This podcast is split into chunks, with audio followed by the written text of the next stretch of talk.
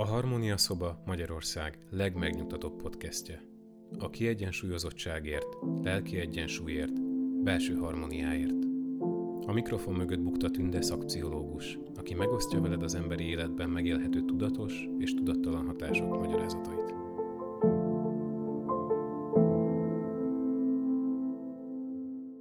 Sziasztok! Szeretettel köszöntünk itt benneteket Fannival.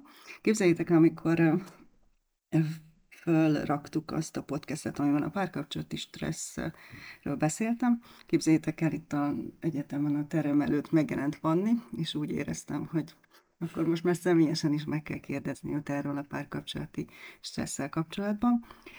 Másrészt meg most én szeretném nektek megköszönni, hogy egyre többen hallgattok, és úgy gondolom, hogy én is megpróbálok mindent megtenni azért, hogy minél izgalmasabb és érdekesebb témákat hozzak itt el nektek. És azért most azzal kezdenénk itt Fannival, hogy megkérem őt arra, hogy egy kicsit mutassa be önmagát, hogy hogyan is került kapcsolatba egyrészt a pszichológiával, meg ezzel a párkapcsolati stresszkutatással. Sziasztok! Én is szeretettel köszöntelek benneteket, és ezúton is köszönöm szépen Tündének a meghívást és a lehetőséget, illetve azt, hogy múltkor engem idézett abba a korábbi podcastjében. Hogy hogyan is kezdődött nálam ez a pszichológia? Igazából vagy mindig is azt éreztem, hogy emberekkel szeretnék foglalkozni, dolgozni a jövőben, de azt tudtam, hogy nem ezen a fizikai úton, módon, mint ahogy ugye az orvosok teszik, hanem mindig is inkább a lelki vonulat, a háttér érdekelt, az, hogy mi is van az aktuális viselkedés mögött, mi húzódik meg ott a mélyben. Úgyhogy ezért választottam a pszichológiát. Ezzel a témával, hogy párkapcsolatok, párkapcsolati stressz, még az alapképzésen találkoztam, ugye ott kötelezően kellett kutatási gyakorlatokat csinálni, és ott az egyik témám volt a 4 közül ez a diádikus megküzdés témaköre, illetve párkapcsolati elégedettség témaköre, és onnan indult ez tulajdonképpen, abból lett a több éves kutatás, és a kötelezőn túl is még folytattam. Jelenleg pedig már a doktori képzésben vagyok, szintén Pécsen, és hát igazából itt már nem a párkapcsolati dinamika a fő témám, de megmaradtam. Inkább így az evolúciós téma került fókuszba, viszont ez a párkapcsolati működésmód, vagy hogy egyáltalán az, hogy az ember hogyan működik párkapcsolatban, az ott van még mindig, nincs aktívan beépítve a doktori kutatásomban, mert hogy egyébként a nők kozmetikai műtétek iránti attitűdjét vizsgálom most így aktívan, és ezt szeretném bővíteni, ezt a témakört azzal a szemponttal is, hogy egyébként milyen pár van a nő mellett, aki mondjuk egy műtétet elvégeztet a testén, szóval ez most jelenleg nem aktív, de mindenképpen bővíteni szeretném azt, hogy milyen kontextusból jön egyébként az a hölgy. És igazából tudnám mondani egy olyan eredményt, ami számodra a legérdekesebb, vagy egy olyan nézőpontot, amit így a cikkek olvasása kapcsán találtál? Igen, tehát hogy ez a párkapcsolati dinamikával indultam, aztán egy kicsit így a szerelem témakörrel is foglalkoztam, mint konkrétan ennek a szerelemnek a jelenségével, mert hogy ugye ebben nagyon érdekes, hogy most ez mennyire megfogható tudományosan, felmerül ugye bennünk a kérdés, vagy csak így hétköznapilag van egy jelenség, ami tudjuk, hogy van, de igazából nem találunk rajta fogódzót, de lehet rajta fogódzót találni így tudományosan is. Számos elmélet van egyébként, nekem ezek közül Sternbergnek a szerelem elmélete áll legközelebb a szívemhez. Ennek egyébként az a neve, hogy a szerelem háromszög elmélete, mert hogy 3 komponensre osztja fel a szerelmet, és ezeket még geometrikusan is lehet ábrázolni, úgyhogy így még megfoghatóbb ez az egész elképzelés, mert hogy úgy kell elképzelnetek, hogy fogtok egy háromszöget, és annak a 3 csúcsát elnevezzük a 3 komponensnek. Ez a 3 komponens ugye az intimitás, a szenvedély és az elköteleződés. És ugye ezeknek a különböző interakciója határozhatja meg azt, hogy éppen milyen az adott kapcsolat. Na de most így nézzük meg egy kicsit így közelebbről őket, hogy az intimitás egyébként az érzelmi komponenst jelenti, tehát hogy így mennyire kedvelem a másikat, mennyire tudok benne megbízni, milyen az érzelmi közelségem a párommal. Például ha mondjuk egy példát a mérőeszközből, mert ugye kérdőívet is csináltak erre persze, hiszen tudományosan ezt hogyan ragadjuk meg máshogy, mint kérdőívvel. Egy állítás, egy példaállítás, hogy a kapcsolatom a párommal tele van melegséggel. Tehát ez a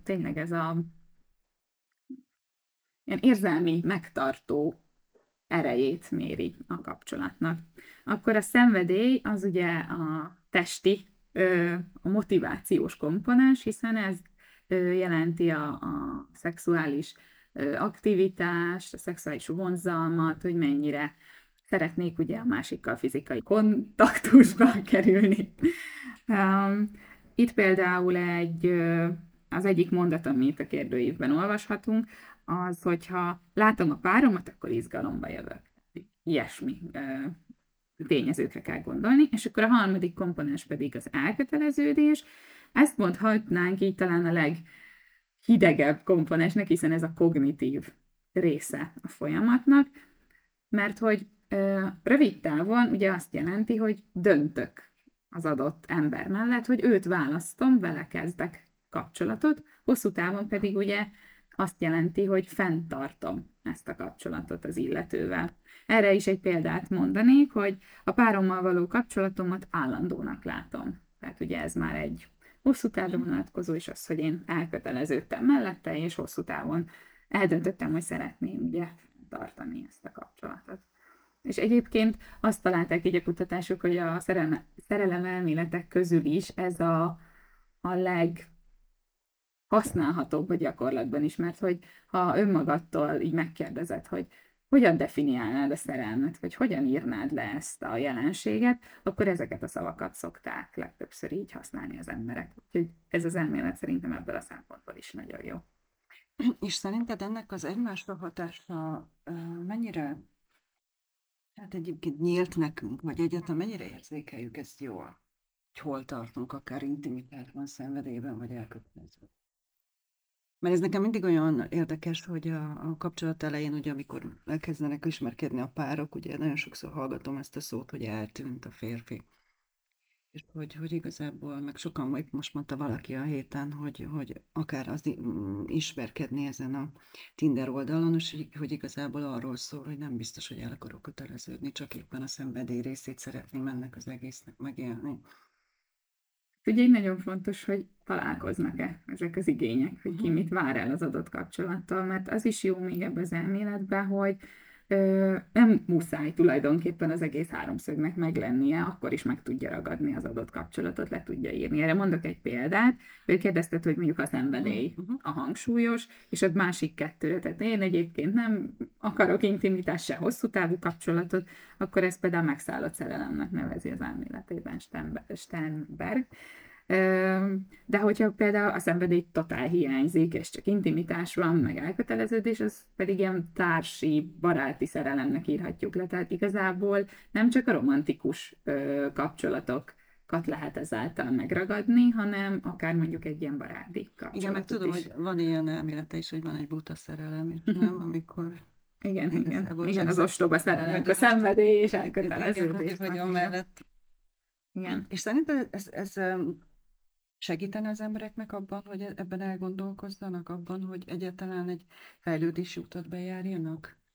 Mert igazából azt gondolom, hogy ebben az a nagyon nehéz, hogy szerintem mind az intimitásban, mind az elköteleződésben fejlődünk az életünk során, hát a szenvedélyben is. Igen, a kapcsolat során. Ez ugye máshogy alakul, hogy ugye azt szokták mondani, hogy a szenvedély az elején van a csúcson, meg hogy az elején nagyon gyorsan nő, aztán ugye elkezd csökkenni. Az elköteleződés meg például pont fordítva, tehát ez egy lassan növekvő tendenciát mutat, és az inkább így fokozatosan növekszik. Az intimitás az egy ilyen eléggé változó, de az is inkább először nő, kicsit lassabb mértékben, mint a szenvedély, és aztán stagnál, így ezt figyelték meg a hosszú távú kapcsolatokban. Igen, mert én most éppen, hogy itt beszélgetek ilyen párkeresőkkel, most az a ilyen érdekes meggyőződésem van, hogy Én ugye nagyon hiszek ezekben az én képekben, hogy először ki kell alakítani, hogy utána megvalósulhassanak ezek a létformáink, és hogy azt látom, hogy az embereknek az egyik fele abszolút el tudja képzelni, hogy ő hogyan fog élni, és hogy abban az intimitásban milyen jó lesz neki, viszont nem bírja kivárni azt a folyamatnak a végigmeneteit, és ott ez a strekkes, ott vagyunk már, élményanyaggal van, és ha nincs ott a harmadik napon, akkor ő már kész, vége van a világnak. És ugye a másik társaság pedig az, aki nem tudja igazából elhinni, vagy elképzelni, hogy ő igazából kapcsolatban lesz, és hogy neki abban kell segíteni, hogy bekerüljön abba a folyamatba, de utána már megvannak azok a készségei, ami ezeket egyébként tudják működtetni. Ilyen szempontból egyébként szerintem a tudományos elmélet az abból a szempontból jó segítség lehet, hogy ad egyfajta megértést. Hogy ez így működik, ez a folyamat? Akkor lehet, hogy nem kell annyira sietni, mert hogy ennek van egy természetes tempója, és ha én egyedül rohanok, de a másik amúgy nem akar futni velem, akkor az úgy nem fog működni. Úgyhogy szerintem ilyen szempontból jó ezekkel az elméletekkel legalább találkozni ilyen edukációs szinten, mert hogy én azt látom, hogy akinek így kerül a kezébe egy fogódzó. Tehát, hogy például ez az elmélet is lehet egy fogódzó. Kap egy megértést, kap egy felismerést ezáltal, hogy hogy akkor ő még lehet, hogy ő még csak a háromszögnek ezen az oldalán még itt tart, és nem, még közelebb van a szenvedélyhez itt az intimitáshoz, én meg már rohanok az intimitáshoz, most, hogyha egy kicsit képletesebben szeretnénk elképzelni. És hogyha ezt így el tudjuk fogadni, hogy van egy ilyen háttérfolyamat, akkor szerintem az sokkal könnyebbé teheti önmagunkkal is. Igen, meg hogyha végül azt mondod, hogy 3 háttérfolyamat megy különböző intenzitásra. És egyébként én nagyon sokat mondom a nőcikknek, hogy igazából én úgy tanultam világéletemben, hogy az érzelmi folyamatokért a családban a nő a felelős. És hogy igazából ezt nekünk kellene érteni, hogy hogyan is mennek ezek a dolgok, és igazából segíteni ezeket a folyamatokat csak. Szerinted mondjuk az intimitásban mi az, amit mondanál, hogy igazából arra érdemes lenne abban a folyamatban odafigyelni?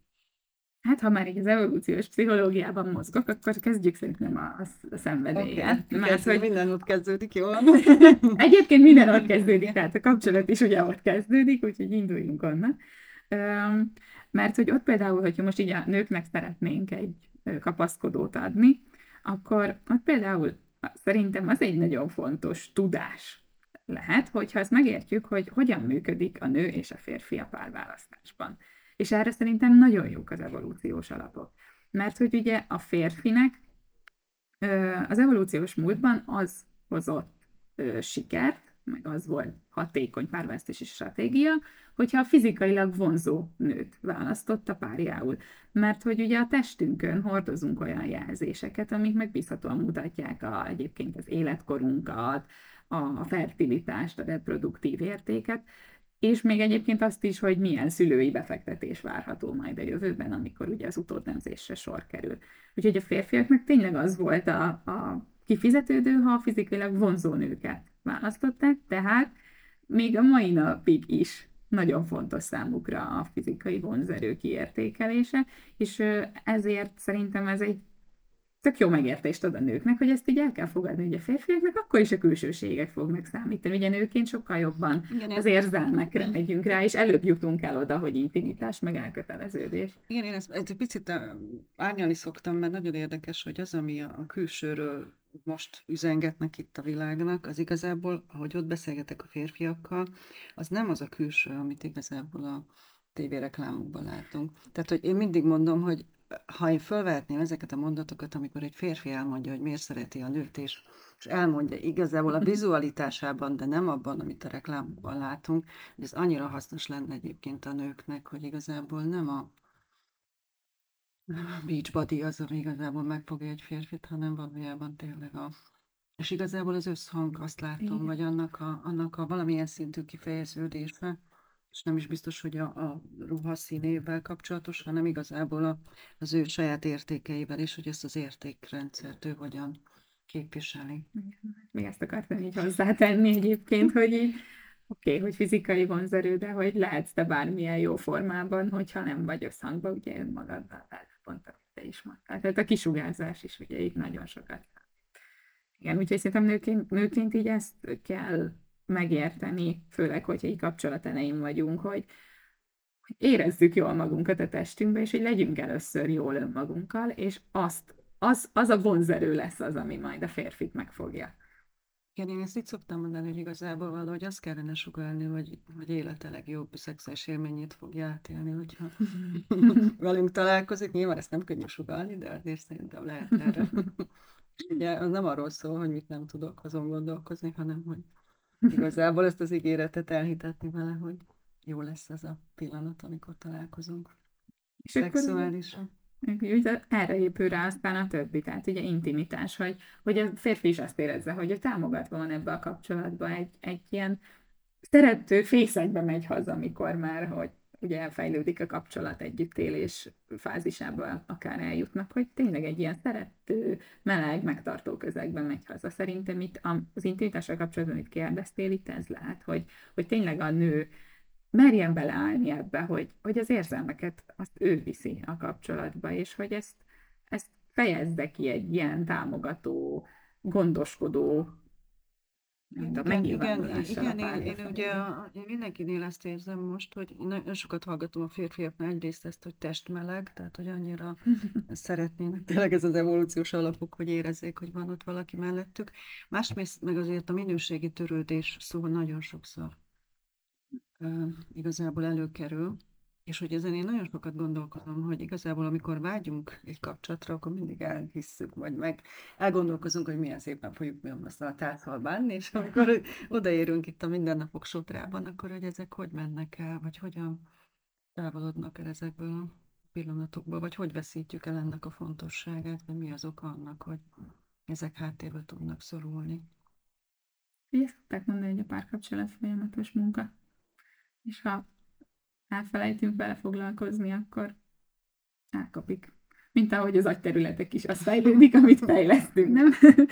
A többi az, amit nem használunk, az elkapik. Úgyhogy, igen, meg nekem most azt jutott eszembe, hogy készültem erre a podcastre, hogy ugye nagyon sokféle működést látok így a szenvedéllyel kapcsolatban, meg ennek a folyamatnak a női felvállalásában, és hogy nagyon érdekes volt egy olyan folyamat, a férfi érkezett hozzám, azzal, hogy a szexualitásával azért még az egységélménynek az átélésével még vannak szerinte problémái, és hogy segítsek már ebben a folyamatban. És az volt nagyon érdekes, hogy ahogy én hallgattam őt, hogy a társa annyira együttműködő volt abban is akár, hogy ott ültek az internet előtt, és kiválogatták azokat a ruhákat, rucikat, ami igazából a férfi vizualitását megfogta. Mm-hmm. Tehát nem, én például egyedül szoktam elvenni, megvásárolni ezeket a cuccokat, és én egyedül választom ki, de nekem az nagyon érdekes volt, hogy ott együtt a férfivel ezzel az egész folyamatban még, hogy az ő vizuális ingereinek mi lehet fontos, és hogy ebben annyira együttműködő volt a csajszi. Annyira meglepett engem ott, hogy ennyire mélyen lehet igazából ennek az egésznek a folyamatával foglalkozni. Ez egy nagyon pozitív. Igen, nagyon érdekes. És persze jött is a férfi, hogy ami az ő része volt, vagy amiben ő nem volt érett, az megjött, és akkor rendezkedtük. Nagyon érdekes dolog volt. És ez az elköteleződéssel kapcsolatban neked milyen? Én azt érzem, hogy ebben túl van egy kicsit szorongva ez az egész folyamat. Hogy annyira biztosra akarunk menni abban, hogy biztos, hogy ott lesz mellettünk valaki, és hogy nem várjuk meg, hogy ez tényleg összeérnek ezek a fogaskerekek, hanem hogy... Én úgy látom, hogyha természetesen akarjuk hagyni a folyamatot, akkor oké, hogy ez a három komponens egymástól függetlenül létezik, és egymástól függetlenül is alakul, de természetesen ugye hatnak egymásra, és most, ahogy így végig is beszéltük ezeket, meg ugye az evolúciós múlt, meg hát ugye személyes tapasztalatok is nekem azt mutatják, hogy igen, először a szenvedély, akkor is a szenvedély lesz ott először, mert először észreveszed a másikat, tehát valaminek ugye meg kell fognia benne, úgy ránézésre is. Ugye szokták mondani ezt a szerelem első látásra. Igen, ugye, nem alaptalan. Igen, én nagyon sokszor ugye mondom a másik oldalról is ezt nektek, ezt, amit az Antolfai Márta tanított nekem, ez a ráismerés. Hogy igazából a férfi a tudattalanyában ráismer az ő benne lévő női nőt prezentáló lélekrészre, és ugye azt látja belém, meg ugye meg is látja az én következő fejlődési fokozatomat. És az az igazi kapcsolódás, amikor ő meglátja, és el is tudja indítani ezt a folyamatot. Igen. És akkor itt jön bele az, hogy beleépítjük ugye az érzelmi komponens, és szerintem itt tud elindulni az elköteleződés felé. Tehát a hosszú távú, mert nyilván van egy olyan, hogy döntök, hogy vele kezdek kapcsolatot, de hogy ahhoz, hogy tényleg ez egy érett, hosszú távon jól működő kapcsolat lehessen, ahhoz szerintem ennek is meg kell hagyni azt, hogy fokozatosan ismerjük meg egymást. Ugye a kapcsolatnak is vannak szakaszai. Az elején szokták mondani ezt a rózsaszín kötőt, amíg nem is valójában látom az embert, a másikat. Endorfin felhőbe vagyok akkor. Így van, így van. És akkor ugye persze jönnek a problémák, meg jön az, hogy ez a köd eltűnik, és akkor meglátom a másiknak azt a részét is, amit lehet, hogy eddig idealizáltam. Szerintem ez lehet jó az elköteleződés, ez az a tudás, hogy ezt se siettessük, hanem hagyjuk meg a maga a folyamatában, és hagyjuk meg a kapcsolatot is fejlődni. Igen, most egy kicsit én azt szoktam mondani, hogy én néha még csináltam ilyet is, hogy amikor megismerkedtem valakivel így a válásom után, hogy fölírtam, hogy mik az aknák és mik a lehetőségek. Tehát, hogy az elején egyébként már szerintem látszik, hogy hol vannak azok a lehetőséges mélypontjaink is, de ugye nyilván, hogyha ezt látod, meg ezen elgondolkozol, akkor már tudod egyrészt fogadni is, hogy itt az elköteleződésben akár problémák lehetnek. Meg másrészt meg azon is, most ez jutott még eszembe, hogy nekem nagyon-nagyon fontos volt egy 86-os film, a Rob Love és Demi Moore-nak a filmje, angolul az volt a cím, hogy About Last Night, magyarra úgy fordították, hogy mi történt a múlt éjjel. És akkor én fiatal voltam, és ez nekem nagyon fontos volt, hogy az volt az egyetlen hollywoodi film, ami nem a szerelem találkozás pillanatával ért véget, hanem igazából az első egy évet mutatta meg. És szerintem mindenkinek meg kell nézni, hogy igazából hogy érik össze. És annyira jól be volt mutatva ez is, ezek a helyzetek, hogy ott vannak, az mennyire viszi az egészet a szexualitás, és akkor szépen a mindennapok sodrásában hogyan, mert az első döntés az megvolt, hogy igen, és akkor ez a hosszú távú, hogy ez hogy alakul ki, vagy milyen krízisei vannak, vagy nagyon jól mutatják, Demi Moore nagyon jól játsza szerintem azt a nőt, aki tényleg próbálja a férfit vinni a kapcsolódás felé, az elköteleződés felé, úgyhogy házi feladat mindenkinek, hogy ezt a filmet megtalálható az interneten. Nézzétek meg! Így van. Még annyit akarok itt egy kicsit ezzel kapcsolatban az elkötelezéssel, még itt ahogy beszélgetek az egyénekkel, hogy egy kicsit még erről beszéljünk már, hogy azzal, hogy mindenki akar valamilyen szinten egy minőségi kapcsolatot, az azt jelenti, hogy megy ezért a folyamatért, és hogy vannak előző kapcsolódások. És hogy néha azzal is dolgozunk így a páciensekkel, hogy valaki, mondjuk az egyik már rendbe rakta az előző folyamatát, de a másik még úgy tűnik, hogy nem. És hogy ez is egyébként egy párkapcsolati stresszt hoz itt az elején, ez hogy biztos. Hogyan kezdjünk ezzel, hogy ezzel kapcsolatban van valami gondolatod, vagy hogy itt mire lenne érdemes figyelni? Vagy hogyan lehet elérni a másiknál, hogy azért még ez nem rólam szól, vagy ez még mennyire kérje segítséget, vagy hogy rakjuk rendbe, vagy hogyan reagáljak arra a múltban lévő csomagjaidra, ami még nincs ott kitisztítva. Szerintem mindenképp egy visszajelzés a másiknak az jól tud jönni, meg szerintem itt fontos az, hogy meghúzzuk a saját határainkat. Meg főleg, ha már valaki rendben van, és úgymond tényleg kitakarított, átnézte, rendbe rakta dolgait, és ő úgy állt neki a kapcsolatnak, hogy ő mint egy egész tud újra kezdeni, és egy új emberrel kapcsolódni, akkor egy ilyen ember könnyebben meg tudja húzni szerintem azokat a határokat, és könnyebben látja azt, hogy mi az, ami tényleg, ahogy te is mondtad, hogy róla szól, és mi az, ami nem. Tehát ami mondjuk visszaköszön egy előző kapcsolatból, és csak kivetíti esetleg rá a partnere, meg ilyesmi. Tudnál erről mondani ilyen határhúzós gondolatokat? Én az időkorlátokat szoktam megbeszélni emberekkel, hogy meddig, tehát hogy azt határozzuk meg, hogyha egyébként ebben nincs változás, akkor... Igen, ez fontos. Vagy én is erre gondoltam, hogy így meddig viselem el ezt, vagy mondjuk tényleg nem is engem lát valójában, mikor ismerkedünk, hanem még egy szűrőn keresztül lát, egy másik ember szűrőjén keresztül lát esetleg. Tudjátok, ezt én a szemüvegeken keresztül, hogy mit raktak ránk, meg milyen szinteken. De most még nekem az jutott eszembe ezzel kapcsolatban, hogy amikor valaki megérkezik hozzád, akkor mindig meglátsz benne valami értékeset.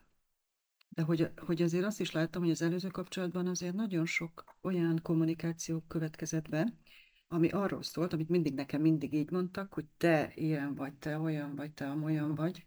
És ugye ez vagy fogadtam, vagy nem. Ugye azt látom, hogy azért elég könnyen fogadjuk azt, hogy ki mit gondol rólunk, egy teljesen más nézőpontból. És hogy nekem utána csak a határozásra jutott eszembe, hogy nekem volt egy ilyen szabályom, hogy aki már tevel kezd mondatot, azzal nem figyelek. Mert hogy kezdje úgy, hogy én azt gondolom, vagy Tünde, én úgy gondolom, mert úgy érzem, mert akkor már az azt jelenti, hogy vannak olyan nézőpontjai, hogy tud egy külső rendszerben gondolkozni. És hogyha ő azt mondja, hogy én ebből a szempontból így meg így gondolom, hogy ezzel kezdenem kellene valamit, akkor megteszem, de ha így kezdő, hogy te ilyen vagy, te olyan vagy, egyszerűen nem tudom fogadni már. És hát legalábbis nekem ez a szabályom, hogy... Ez meg kommunikációt hozzá, ez meg külön téma lehetne, hogy mennyire nem tudunk egyébként jól kommunikálni, és tényleg mennyire ezeket a te üzeneteket használjuk, ami nem azt mondaná, hogy figyelj, én így látlak, vagy én így éltem meg ezt az adott helyzetet, hanem igazából a másikra mutogatunk, és ez nagyon mérgező tud lenni ugye a kapcsolatokra is. Például most nemrégiben dolgoztam egy párral, akiktől így megkérdeztem, hogy jó, de miért szerettél bele? Mi az, amit szeretsz benne még? Biztos van, vagy csak gondolj vissza, hogy az elején mi volt az a... És így lefagytak. Még nem tudom, mert most annyira csak a rosszak jutnak eszembe. Úgyhogy ez mennyire szomorú.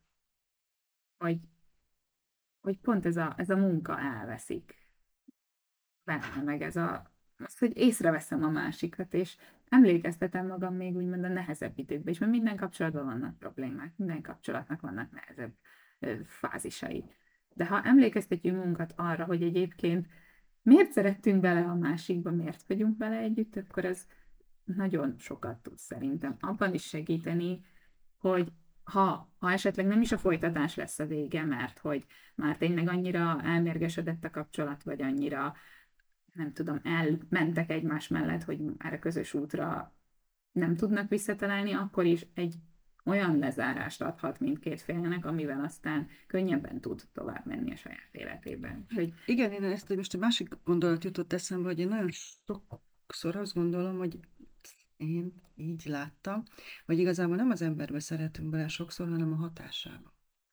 És hogy azt igazából megérteni, hogy ki váltja el bennem még azt a hatást, vagy mit váltott ő ki bennem, vagy hogyha az elején azt gondolom, hogy mindig azt látom, hogyha valamilyen szintű jó minőségű kapcsolódás, vagy valamilyen szintű szeretetélmény van az elején, akkor ott mindig egy nagy ugrás van az ember életében.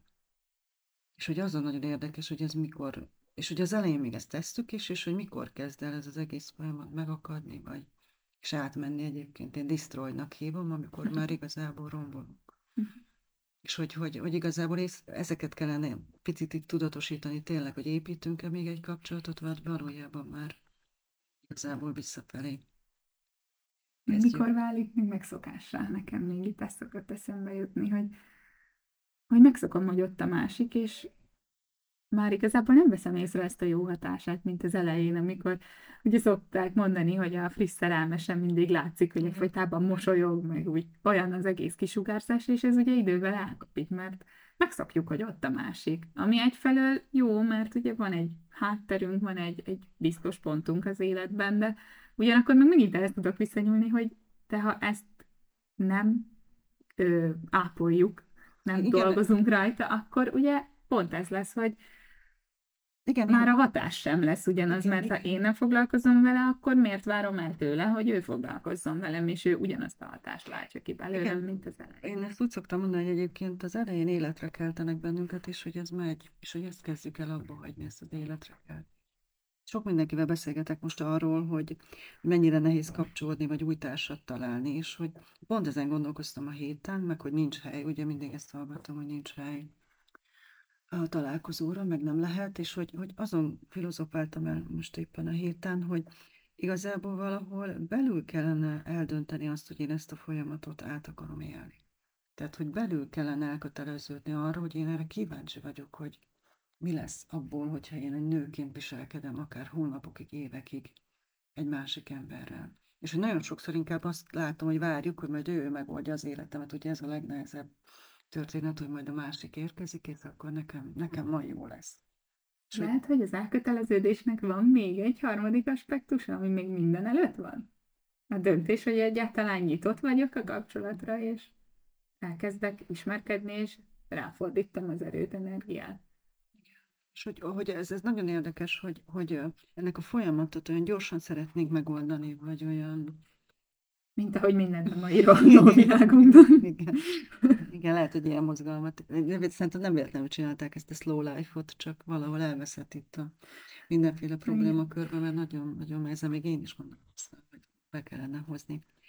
Én most úgy érzem, hogy a feléig se jutottunk, amit meg szerettünk volna beszélni, úgyhogy szerintem ezt most itt lezárjuk, jó? És akkor jövő héten még azért folytatjuk ezt a beszélgetést, mert Fanni hozott még ott azért elég érdekes gondolatokat a párkapcsolati fejlődés folyamatokról. Úgyhogy köszönjük szépen a figyelmet. Nekem még egy gondolatom lenne felétek, egy picit más témában, hogy az előző podcastben beszéltem nektek erről, hogy úgy döntöttem, hogy ezt a 2600 méteres balatoni féltávot átúszom, és hogy az Insta oldalamon most azért ilyen készítettem olyan posztokat, meg az elkövetkezendő 100 napban ezt szeretném bemutatni, hogy hogyan is készülök fel én erre a folyamatra. Ez egy balatoni lány fantázia nevet kapta, majd így látjátok az oldalon, mert én abban hiszek, hogy most jelen pillanatban sokkal hatékonyabb életmódváltó folyamatot lehet elindítani, mint januárban. És ezzel a folyamattal most az a célom, hogy bemutassam az én nézőpontjaimat a változási folyamatnak a lényegéről.